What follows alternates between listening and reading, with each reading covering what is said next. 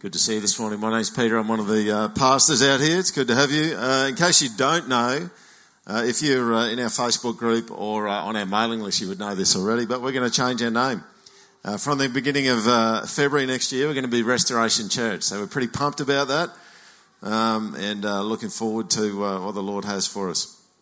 Well, here we are at the end of probably the longest recorded conversation Jesus has with anyone. Um, and it's worth us stopping for a moment and just having a bit of a think about something that's been happening the whole way along. In fact, it's been what the whole story has been about.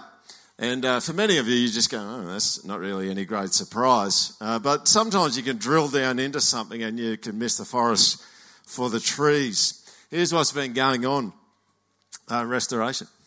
That's what's been going on uh, with this Samaritan woman at the well talking to Jesus. Uh, what's restoration? Well, restoration is the reversal of something. It's to take something back to a previous state, return something to its previous owner, or return it to a previous place. Um, it has similarities to the ideas, the biblical ideas of salvation and, and redeem or redemption, where there's a sense of being saved from sin or evil. Um, and here's the bottom line, folks. We, we like stories of restoration.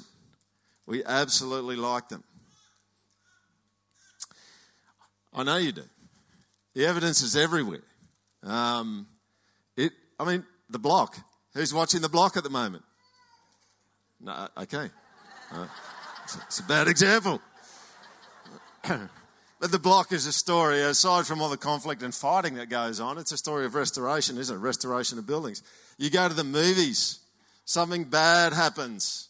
Something is under attack and someone good comes along who actually reverses that and restores things to their former state. Um, we love stories of restoration, I think in large part because, as as David mentioned before, we, we need restoration too.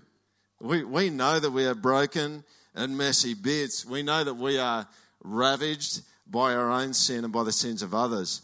We know we're in a decrepit state compared to what God originally intended and made. No one actually argues about this. Uh, I don't know whether you've noticed, but out in society, no one argues that humanity's perfect in, the, in their intended state. I mean, you only need to go uh, and look at the ballooning, and this is not a criticism in any way, but the ballooning mental health industry. Uh, counsellors, psychologists, psychiatrists, rehab centres, and so on. You know, if that's not enough, does everyone remember this show? It was on a few years ago, this time next year. This show was all about stories of restoration. People came in there and they had all these sorts of problems. And what would they do? There'd be some kind of uh, program that they would commit to, some kind of area where they'd exercise their discipline. And in twelve months' time, I'm going to be different. The story we've been working through in John chapter four has an amazing plot line. It's a plot line that we all love. I can imagine someone, and I have a fertile imagination, but I can imagine someone talking about it at a barbecue, like the real life story. And it goes something like this. You know, it's amazing, right? Like Jesus, he's this Jew, and, and one day he's uh, he needs to get to Galilee. So he, he goes through Samaria, he pulls up, he's tired. He's uh, he's thirsty. He pulls up at this well. This, this Samaritan woman's there. She's a wreck. She's an absolute wreck. Married five times. Let me tell you a few of the things that the locals used to say about her. And you can imagine this story going on and on. Uh, today we're going to see the fruit of the conversation that this woman has with Jesus.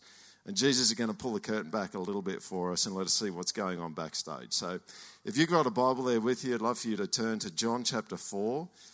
We're going to start at... Um, Verse twenty-seven, so uh, if you've got a phone or an app or actual Bible, um, it's like, what is, what is that?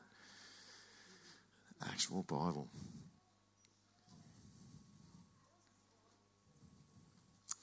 John chapter four, starting at verse twenty-seven.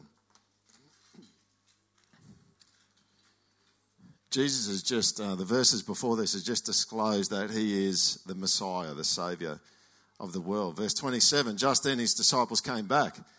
They marvelled that he was talking with a woman, but no one said, what do you seek or why are you talking with her? Now, just as a side note, if you're new uh, and you haven't been here the last couple of times I've preached, uh, there was a bit, it was a bit of a deal back in the day uh, for a man, uh, a Jewish man, to be talking with a Samaritan woman. They had a saying, the rabbis had a saying, and this is, I quote, "A man shall not be alone with a woman in an inn, not even with his sister or his daughter, or on account of what men may think. A man shall not talk with a woman in the street, not even with his own wife, and especially not with another woman on account of what men may say." That was a rabbinic saying. Uh, so you can understand why the the, um, the disciples kind of didn't know what to do at this point in time. Let's kick on. Verse twenty-eight, "So the woman left her water jar and went away into town and said to the people, 'Come see a man who told me all that I ever did. Can this be the Christ?' They went out of the town and were coming to him. Meanwhile, the disciples were urging him, saying, 'Rabbi, eat.' They went in to get maccas and they brought it back, and I obviously had some food for him. But he said to them, 'I have food to eat that you know nothing about.' So the disciples said to one another, 'What a wise saying.'" That's an incredibly deep saying. No, they said, um, um, "Has anyone brought him something to eat?" Jesus said to them, "My food is to do the will of him who sent me and to accomplish his work." This is another classic dislocation where Jesus is talking about something far deeper than what they see. Um, "do you not say, 'There are yet four months, then comes the harvest'? Look, I tell you, lift up your eyes and see that the fields are white for harvest. Already the one who reaps is receiving wages and gathering fruit for eternal life, so that sower and reaper may rejoice together. For here the saying holds true, one sows and another reaps. I sent you to reap that for which you did not labour. Others have laboured and you've entered into their labour." Many Samaritans from that town believed in him because of the woman's testimony. "He told me all that I ever did." So when the Samaritans came to him, they asked him to stay with them, and he stayed there two days. And many more believed because of his word. They said to the woman, "It is no longer because of what you said that we believe, for we have heard for ourselves. And we know that this is indeed the Saviour of the world." Here's the first thing I want to tackle this morning with us, the catalyst of restoration. Have a look at verse twenty-nine. Uh, to thirty uh, there. Um, the woman leaves her jar at the well. She goes into the town and she says, "Come and see a man who told me all that I ever did. Can this be the Christ?" Now, obviously the conversation I think would have been much more extensive than what John records, but uh, I want you to see something really simple here. And it's something that you already know. Uh, this woman is a catalyst for the restoration of other people in her town. What's a catalyst? A catalyst is an agent that provokes or speeds significant change or action without being affected itself. It gets things going. The woman had experienced a powerful change in herself from talking to Jesus. You know, we can assume that there's more conversation than John actually records. It changed her so profoundly, she goes into the town, into the village, and she tells other people about Jesus. Now, it's very simple. Very simple what happens. One of the things you can actually observe in the church is the following. Uh, the longer people are in the church, the less people they interact with who don't know Jesus, the less they're connected to the outside world, and the less able they are to reach people who don't know Jesus. Have you noticed that? That is, that's a, that's a genuine, real dynamic. And it's actually a problem. It's a problem for the church. It's a problem for all sorts of reasons. It's actually uh, one of the reasons why churches do run evangelistic courses. And I don't mean evangelistic courses for people that don't know Jesus, but training courses to teach, teach Christians how to talk to non-Christians about Jesus. And who knows, at some point in time we might run a, uh, a training course at some point in time. But let me say this to you. I actually think that in large part, when a church gets to a point where it needs to run a training course about how people can talk to their non-Christian friends and workmates about Jesus, we've probably failed at that point. All right? We've probably failed. Why? Because the most powerful witnesses tend to be those who know the least, but who have experienced the powerful restorative work of God most profoundly. This woman doesn't know anything.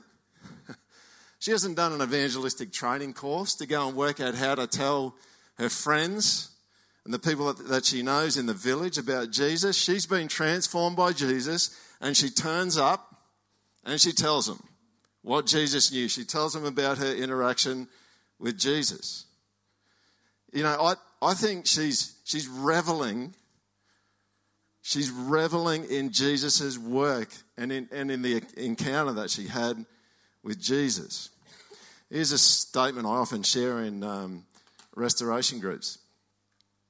Hurt people hurt people. Most of us have heard that one before, and it's generally true. But who knows, the next two are true as well. Loved people love people. Restored people restore people. Now, I don't want you to get snagged by the last one. I mean the last one in a catalyst sense. That's what I mean. Um,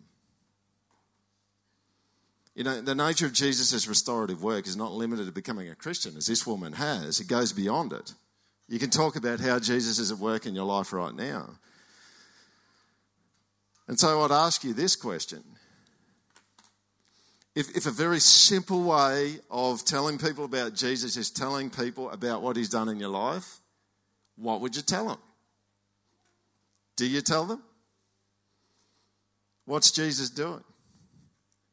Could, could you go to work tomorrow and say, you know, I was, I remember saying this to uh, to someone a little while ago. It's like, Jesus really helped me with being anxious about a certain thing. And he taught me how to trust him. You could just say that. I mean, you look at what the woman says, it's not that great, in a sense. Come out and see this guy that knew all this stuff about me. That was it.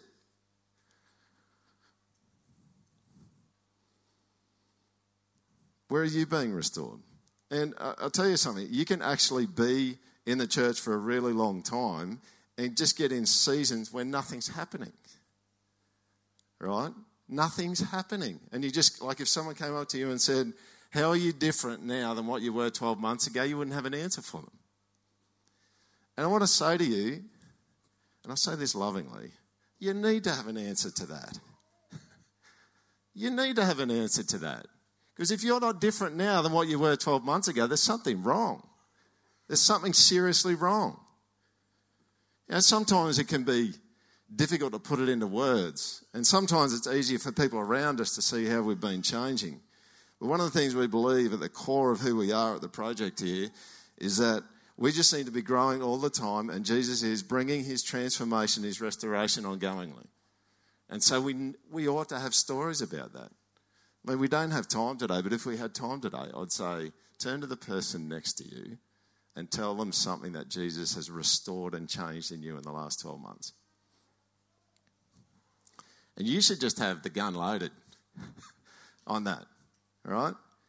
And I'm not saying that to put you under pressure or make you feel guilty, but if there hasn't been anything in the last twelve months, maybe maybe one explanation for that is that there's been good things going on and other people can see it better than you can see it. And so maybe it would even be an opportunity to ask someone close to you, how have, how have things changed for me?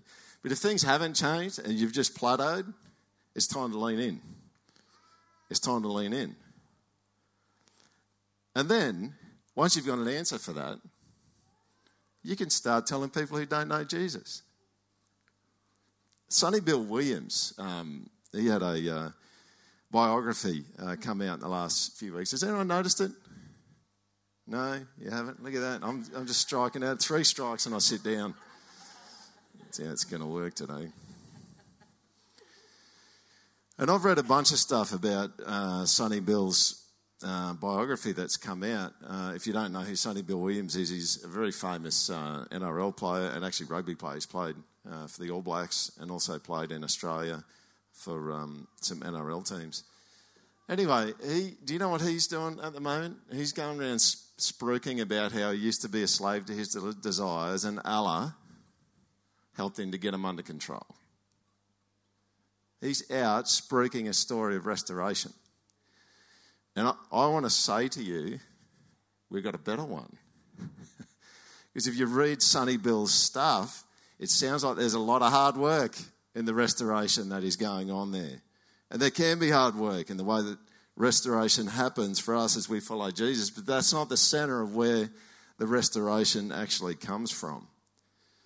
You know, and I, I feel challenged. I just go, man, we, we and me, all of us, we have a better story than Sonny Bill. Is anyone with me? Yes. We have a way better story. But you better believe it. At the core of who you are, you better believe it and you better see some of it. And if you're not seeing it at the moment, you need to get a bit more of a piece of it. Get in a community group. Get in some close relationships with people. Get people to pray for you. Join a restore group when they run next year. That's the new name of it. There you go, just snuck an announcement in. And here's the bottom line. The woman goes off to the village. And she doesn't feel, I don't think, any responsibility to bring about change in anyone in the village. Because it's above her pay grade. She was a really, really compelling witness, but all she went in, I mean, imagine, I imagine her going in, and I reckon, you know, there's some people think, oh, that's the five-time divorced woman. You know, and she's in that de facto relationship. We're not going to listen to her, but she's come in, and she is amped up. And she bears witness. She doesn't have to worry about bringing change in people. She just has to bear testimony. And that is easy, right? You don't have to bring about change. It's, it's way above your pay grade. Let me take that off your shoulders. Just bear witness. When Jesus does something in your life, you can do this with Christians, people who know Jesus, and with people who don't know Jesus. Just bear witness to what Jesus has done in your life. Number two. This morning, here's the second thing we're going to tackle, the work of restoration.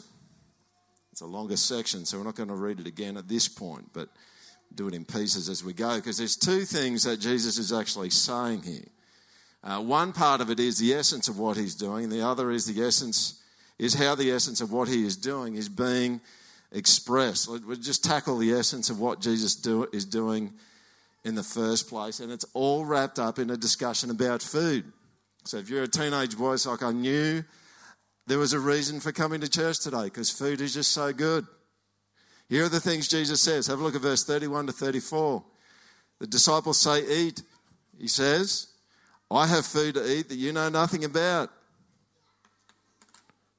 The disciples went, where'd you get it from? So we went to Macca's. Where did he go? I thought he just stayed here. And Jesus said to them, my food is to do the will of him who sent me and to accomplish his work. What's Jesus talking about? Well, you know what? He's talking about food that is much, something that is much more significant than physical food. You know, if you go back earlier in John chapter four, you see a similar thing going on between Jesus and the Samaritan woman. She's talking about physical water. He's talking about him being the living water. Now, granted, Jesus would have been hungry and thirsty physically, but what he's actually doing here is he's pointing to a deeper satisfaction. Now, let me just say something we've said lots of times at the project, but you just need to understand it's quite a distinct view and understanding of the person in our society. We are embodied souls. We are physical and we are also non-physical. Now, our culture over and over wants to teach you that we're just physical beings and that there isn't a part of us that is non-physical. But I think when people push that, they just kind of crash into it all the time because there's parts about us that just don't work. You see, no one, when they're sinned against, thinks it is merely chemicals and D N A, as Richard Dawkins wants to tell you. It feels so much different to that. No one kind of sits there and goes, oh, that person punch me in the nose because a bunch of D N A and chemicals stirred up and hormones got going, and that's all it is. I'm not going to be offended by that. You know, no one, when you just get backstabbed by someone else, goes, oh, it's just chemicals and physicality and I was just in the wrong place at the wrong time. There's way more to us than that. Our culture may want to boil it down to the physical, but at the end of the day, we're much, much more. And I want to say to you this morning, and you've got to hear this, and this is distinct too.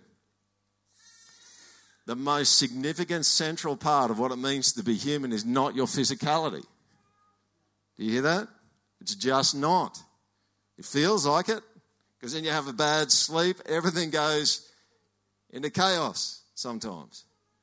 Or maybe when you're hungry. I mean, we talk about being hungry, right?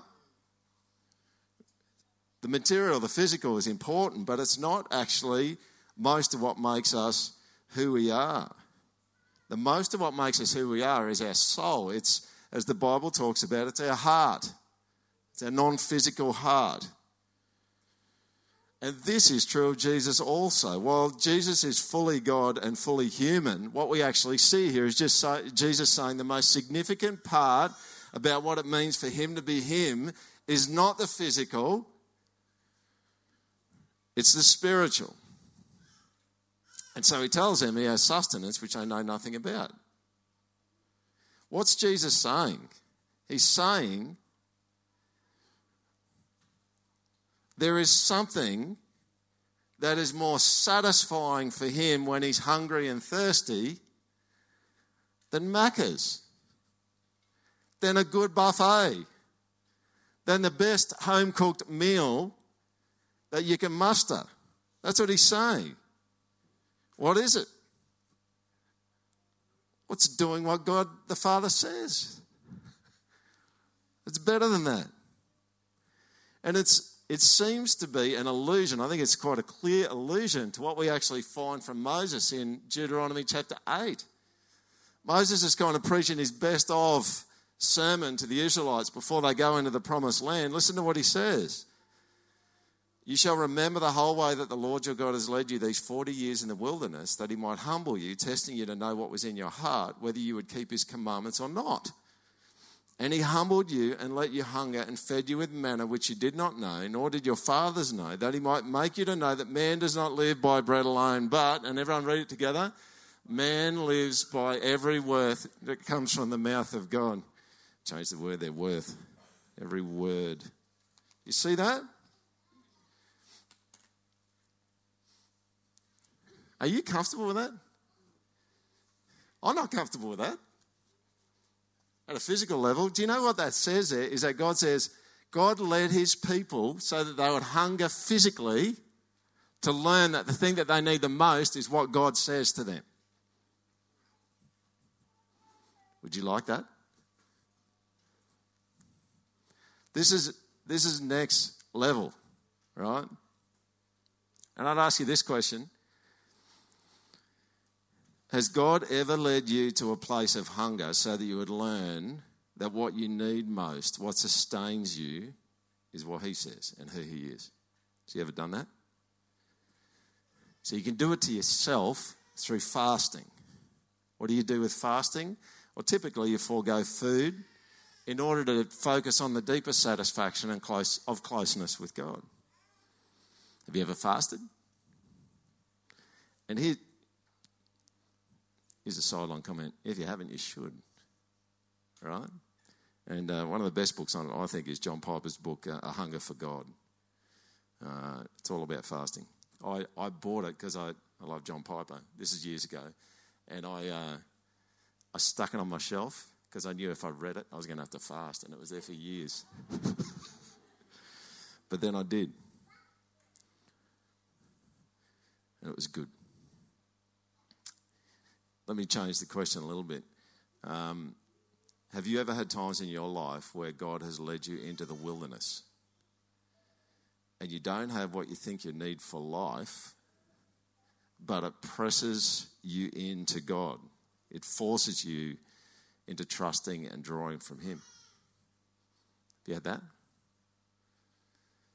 If, if you look at the Old Testament, um, one of the patterns that you actually see for God's people, and I don't think it's so much different in the New Testament, is uh, you meet with God in the wilderness where there's hunger.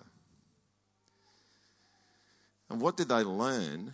Well, they learned that the, what they really needed to survive was God's word, his speaking to them, and a life which is built upon us. So maybe I could rephrase it for you personally today. Has God led you to a place where there's hunger? Maybe it's physical hunger. Maybe it's it's it's a hunger in some area of your life where you just go, I don't have what I need to survive. Because the chances are he's taking you there on purpose, right? Because he wants you to learn A man, woman does not live by bread alone, but by every word that comes from the mouth of God. Now, you can kick against it. If you're in a place of hunger now, and God's led you there, you can kick against it. But my um, my advice to you is just don't. Learn what he wants you to learn and press into him and draw close to him and get what he wants to give you without kicking against it. Second half of what uh, Jesus uh, is up to in this section out of John is he's talking about harvesting. Uh, you look at verse uh, thirty-five to thirty-eight, and Jesus is all about harvesting. And um, and so what is the particular work which Jesus is engaged in, which he says is food? What is the will of God? Well, it's harvesting. What kind of harvesting? It's like, oh, is he out there harvesting wheat or something? No, he's harvesting people.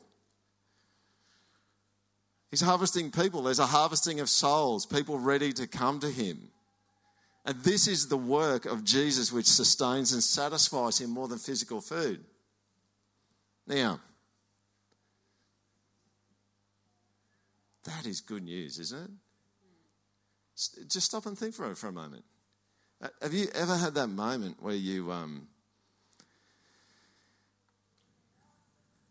where you felt like you got into the kingdom and you got saved by some kind of clause about one hundred twenty footnotes in, just snuck in, and, and God's just, it's like, oh, geez, I should have I should have dealt with that, you know. Pete just snuck in, you know. I didn't really intend for him to be here.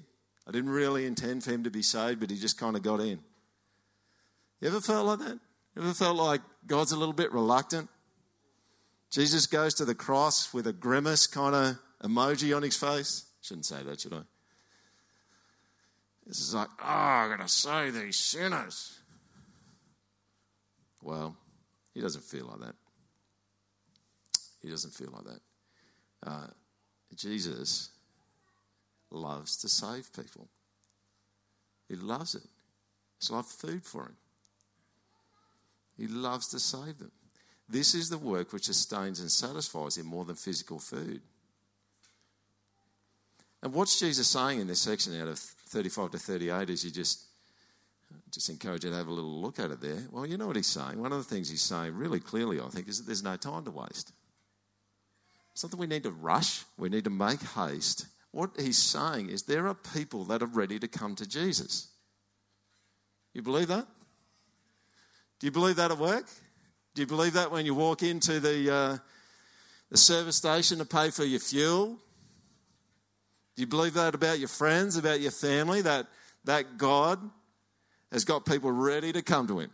There are people around you that are ready to come to Jesus, and we just need to get on with it. And I wonder, do you think about it this way? Or do you feel a bit reluctant about some of that stuff? You know, you look at Jesus as saying there, um, the sower and reaper rejoicing together. You know what that, um, you know what that's all about. Jesus kind of said, normally the process is you sow and then you have to wait a bunch of time and then you reap a harvest. But he's saying his work is going to mean that the sower and the reaper are going to re- rejoice together. What does he mean? Well, they're going to happen side by side sometimes. Let me just have a look. Let's have a, a quick look at, at sowing. You know, I I remember someone talking about a research study years ago that actually quantified how many interactions, solid interactions, non-Christians needed to have with a Christian before they actually seriously considered the faith. And it, it, by memory, it's about fifteen, right? Um, I haven't been able to find it. I've, d- I've done searches for it. Uh, th- this is a saying that um, Greg Koukl, I love Greg Koukl. You can look his stuff up. He's really helpful. But this is a saying Greg Koukl use, uses. He, he says, just put a stone in the shoe. And it's one that I followed for years and years, decades even. Because I... As a, as a younger guy, I felt the pressure. It's like, oh, I've got to have this conversation, I've got to close the deal. You know, it's like you've, you've got to sell the whole thing about Jesus, and then at the end of it, someone's got to bow down on their knees, and you come to church and every now and then someone would stand up and they'd talk about that kind of thing, and you'd feel guilty because you go, oh, that's never happened to me. Uh, and so there was this internal pressure um, on that. But the reality is that closing the deal is not our job. It's just not our job at all. Uh, it's Jesus' job, and our job is to keep bearing witness. And so as Greg Koukl puts it, uh, I most of the time just think, well, I'm just going to stick a stone in their shoe. Uh, what does Koukl mean by that? Well, here's what he says. I want to put a stone in his shoe. All I want to do is give him or her something worth thinking about. I want him or her to hobble away on a nugget of truth that annoys him in a good way, something he can't simply ignore because it continues to poke at him. That's good, right? That's sowing. It's just, just stick a little bit in there. Harvesting, well, we know what that is, right? Harvesting is people coming to faith. And as Jesus says here, if you get to harvest, it's because others have probably done the sowing before you. All right? That's how it works. Now, verse thirty-eight, I sent you to reap that for which you did not labour, others have laboured, and you have entered into their labour. Jesus is saying this to the disciples. He goes, we're in Samaria, and there's a harvest coming, and you're getting to reap something for which you didn't sow. Well, who are the others who have laboured? Well, they're not entirely sure. Commentators are not entirely sure who this is, but I reckon, and most commentators say this too, I reckon it's John the Baptist. Back in John three, verse twenty-three, when John was writing about John the Baptist, uh, he writes this, John was also baptizing at Aenon near Salim because water was plentiful there and people were coming and being baptized. Now, people don't know exactly where that place is, but the two options, the two options, guess where they are? In Samaria. Okay? So John the Baptist has already been into Samaria. And Jesus is flagging that there's a whole bunch of harvesting that's going to happen. It's because someone else has sown before you. And Jesus is saying there's going to be so much harvesting that it's going to appear that the harvesting and the sowing are being done together at the same time. And that's the effect that Jesus has. Like the interval actually disappears between them. I told this story a little while ago, but um, I'll tell it again because uh, it's, it's an amazing story. I was, I was teaching this Year eight Bible class, and at the end of the Year eight Bible class, this um, this Christian girl and, and her non-Christian friend came up after class at break time, and, and um, the Christian girl said, oh, my friend here wants to know about becoming a Christian.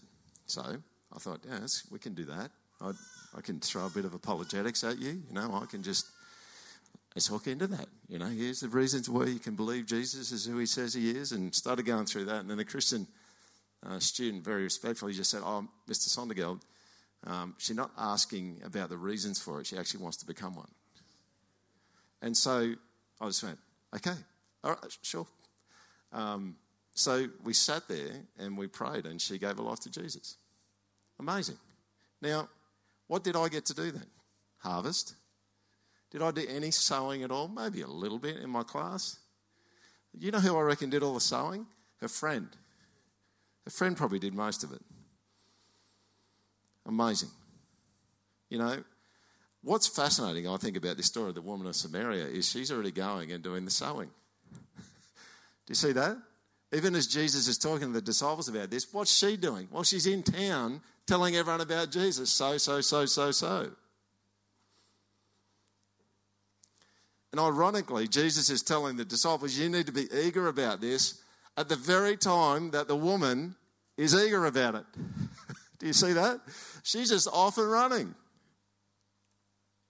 Do you have a sense of that kind of eagerness? Is there a spring in your step? Or have you lost it? Number three, the centre of restoration. I'm going to read this whole last section of this story, so verse thirty-nine to forty-two, if you've got it in front of you. Many Samaritans from that town believed in him because of the woman's testimony. He told me all that I ever did. So when the Samaritans came to him, they asked him to stay with them, and he stayed there two days. And many more believed because of his word. They said to the woman, it is no longer because of what you said that we believe, for we have heard for ourselves, and we know that this is indeed the Saviour of the world. You see how this works? Um, the woman's witness left the people believing in Jesus, but the deal wasn't closed. And you can see that from verse forty-two, where the people say, "It is no longer because of what you said that we believe." Here's the bottom line, and this is to everyone who's not a Christian, a Christian, and in particular, this is for kids whose parents are Christian. And kids, I want, I want you to hear me.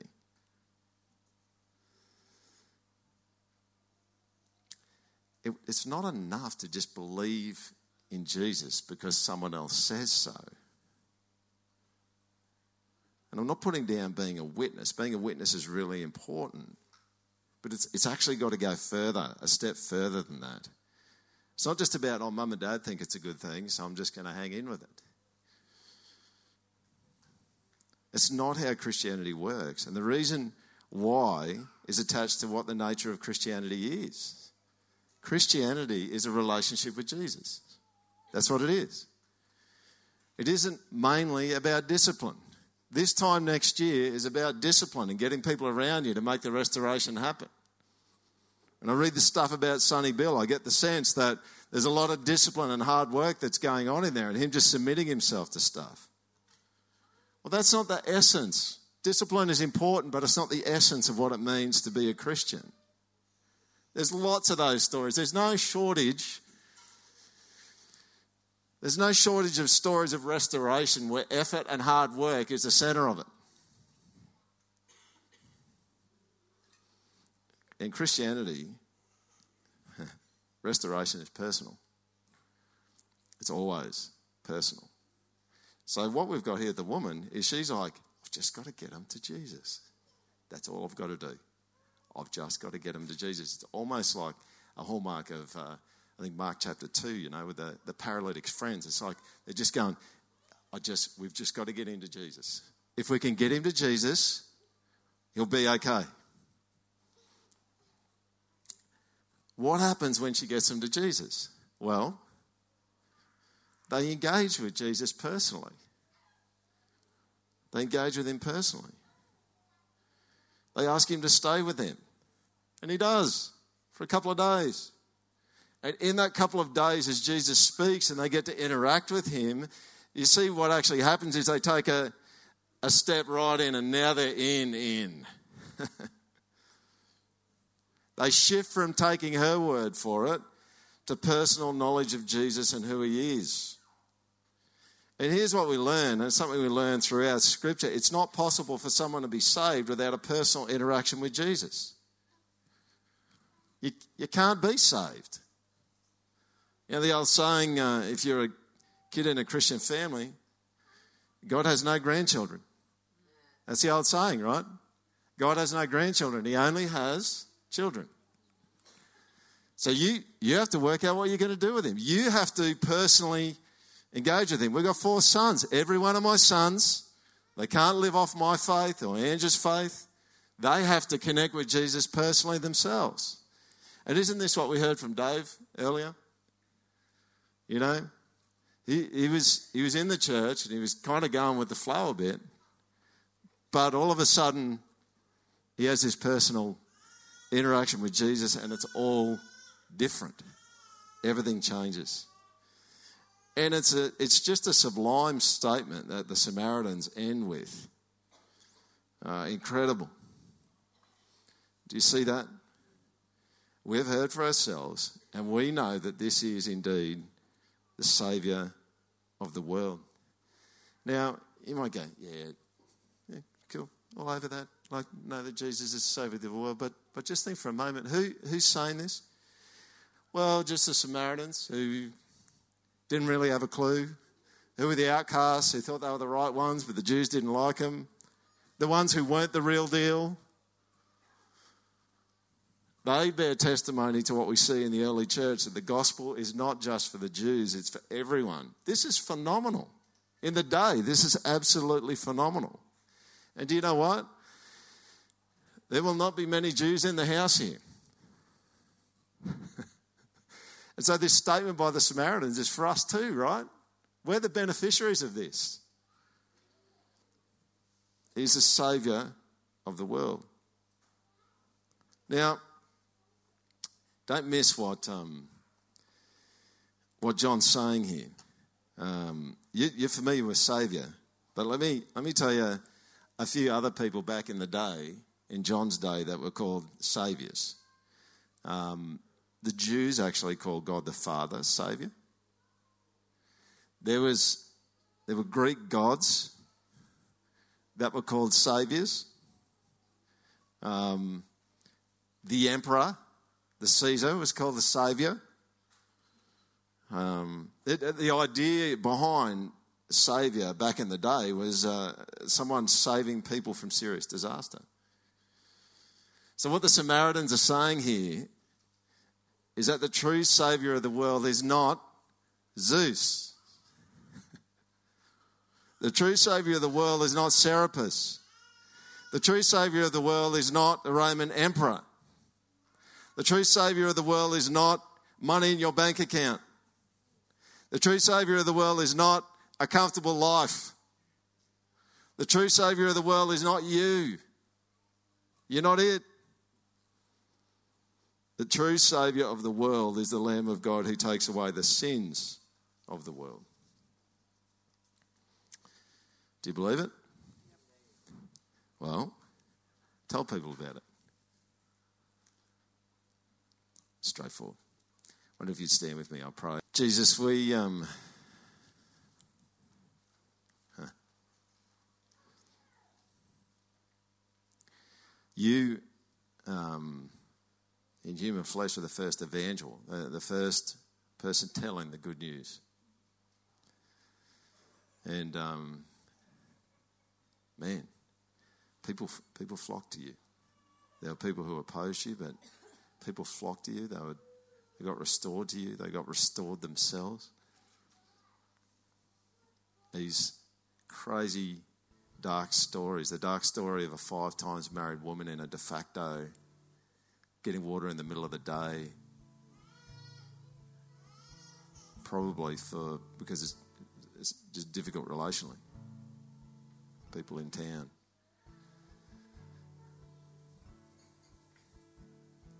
So this is a hard story. We don't even have that much information about a woman's background except for those small pieces of information. We can imagine it's hard, so far removed from what you intended. You didn't intend her to be disconnected from you and a people group that um, sought to worship you but just didn't get it right.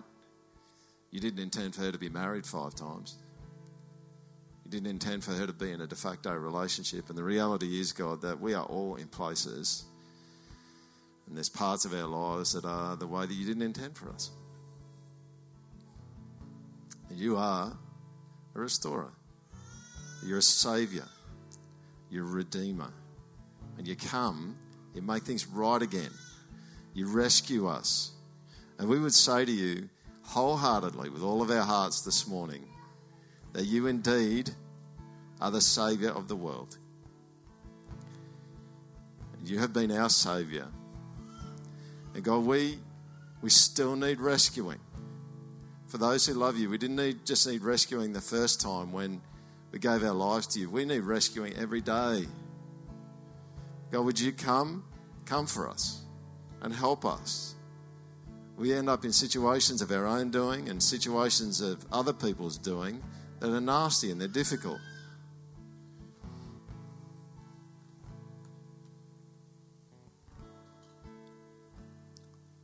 We don't like the wilderness. We don't like being hungry.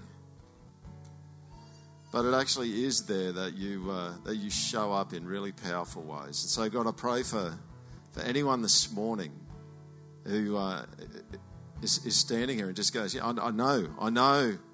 I know what it is to be hungry. I, I'm starving in an area of my life right now. God, would you help them to look to you?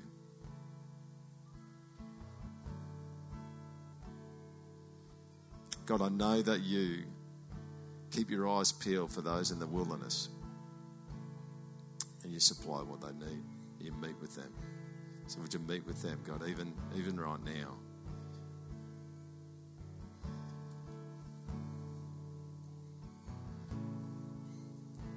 We do not want a church that's known for restoration because we all work really hard.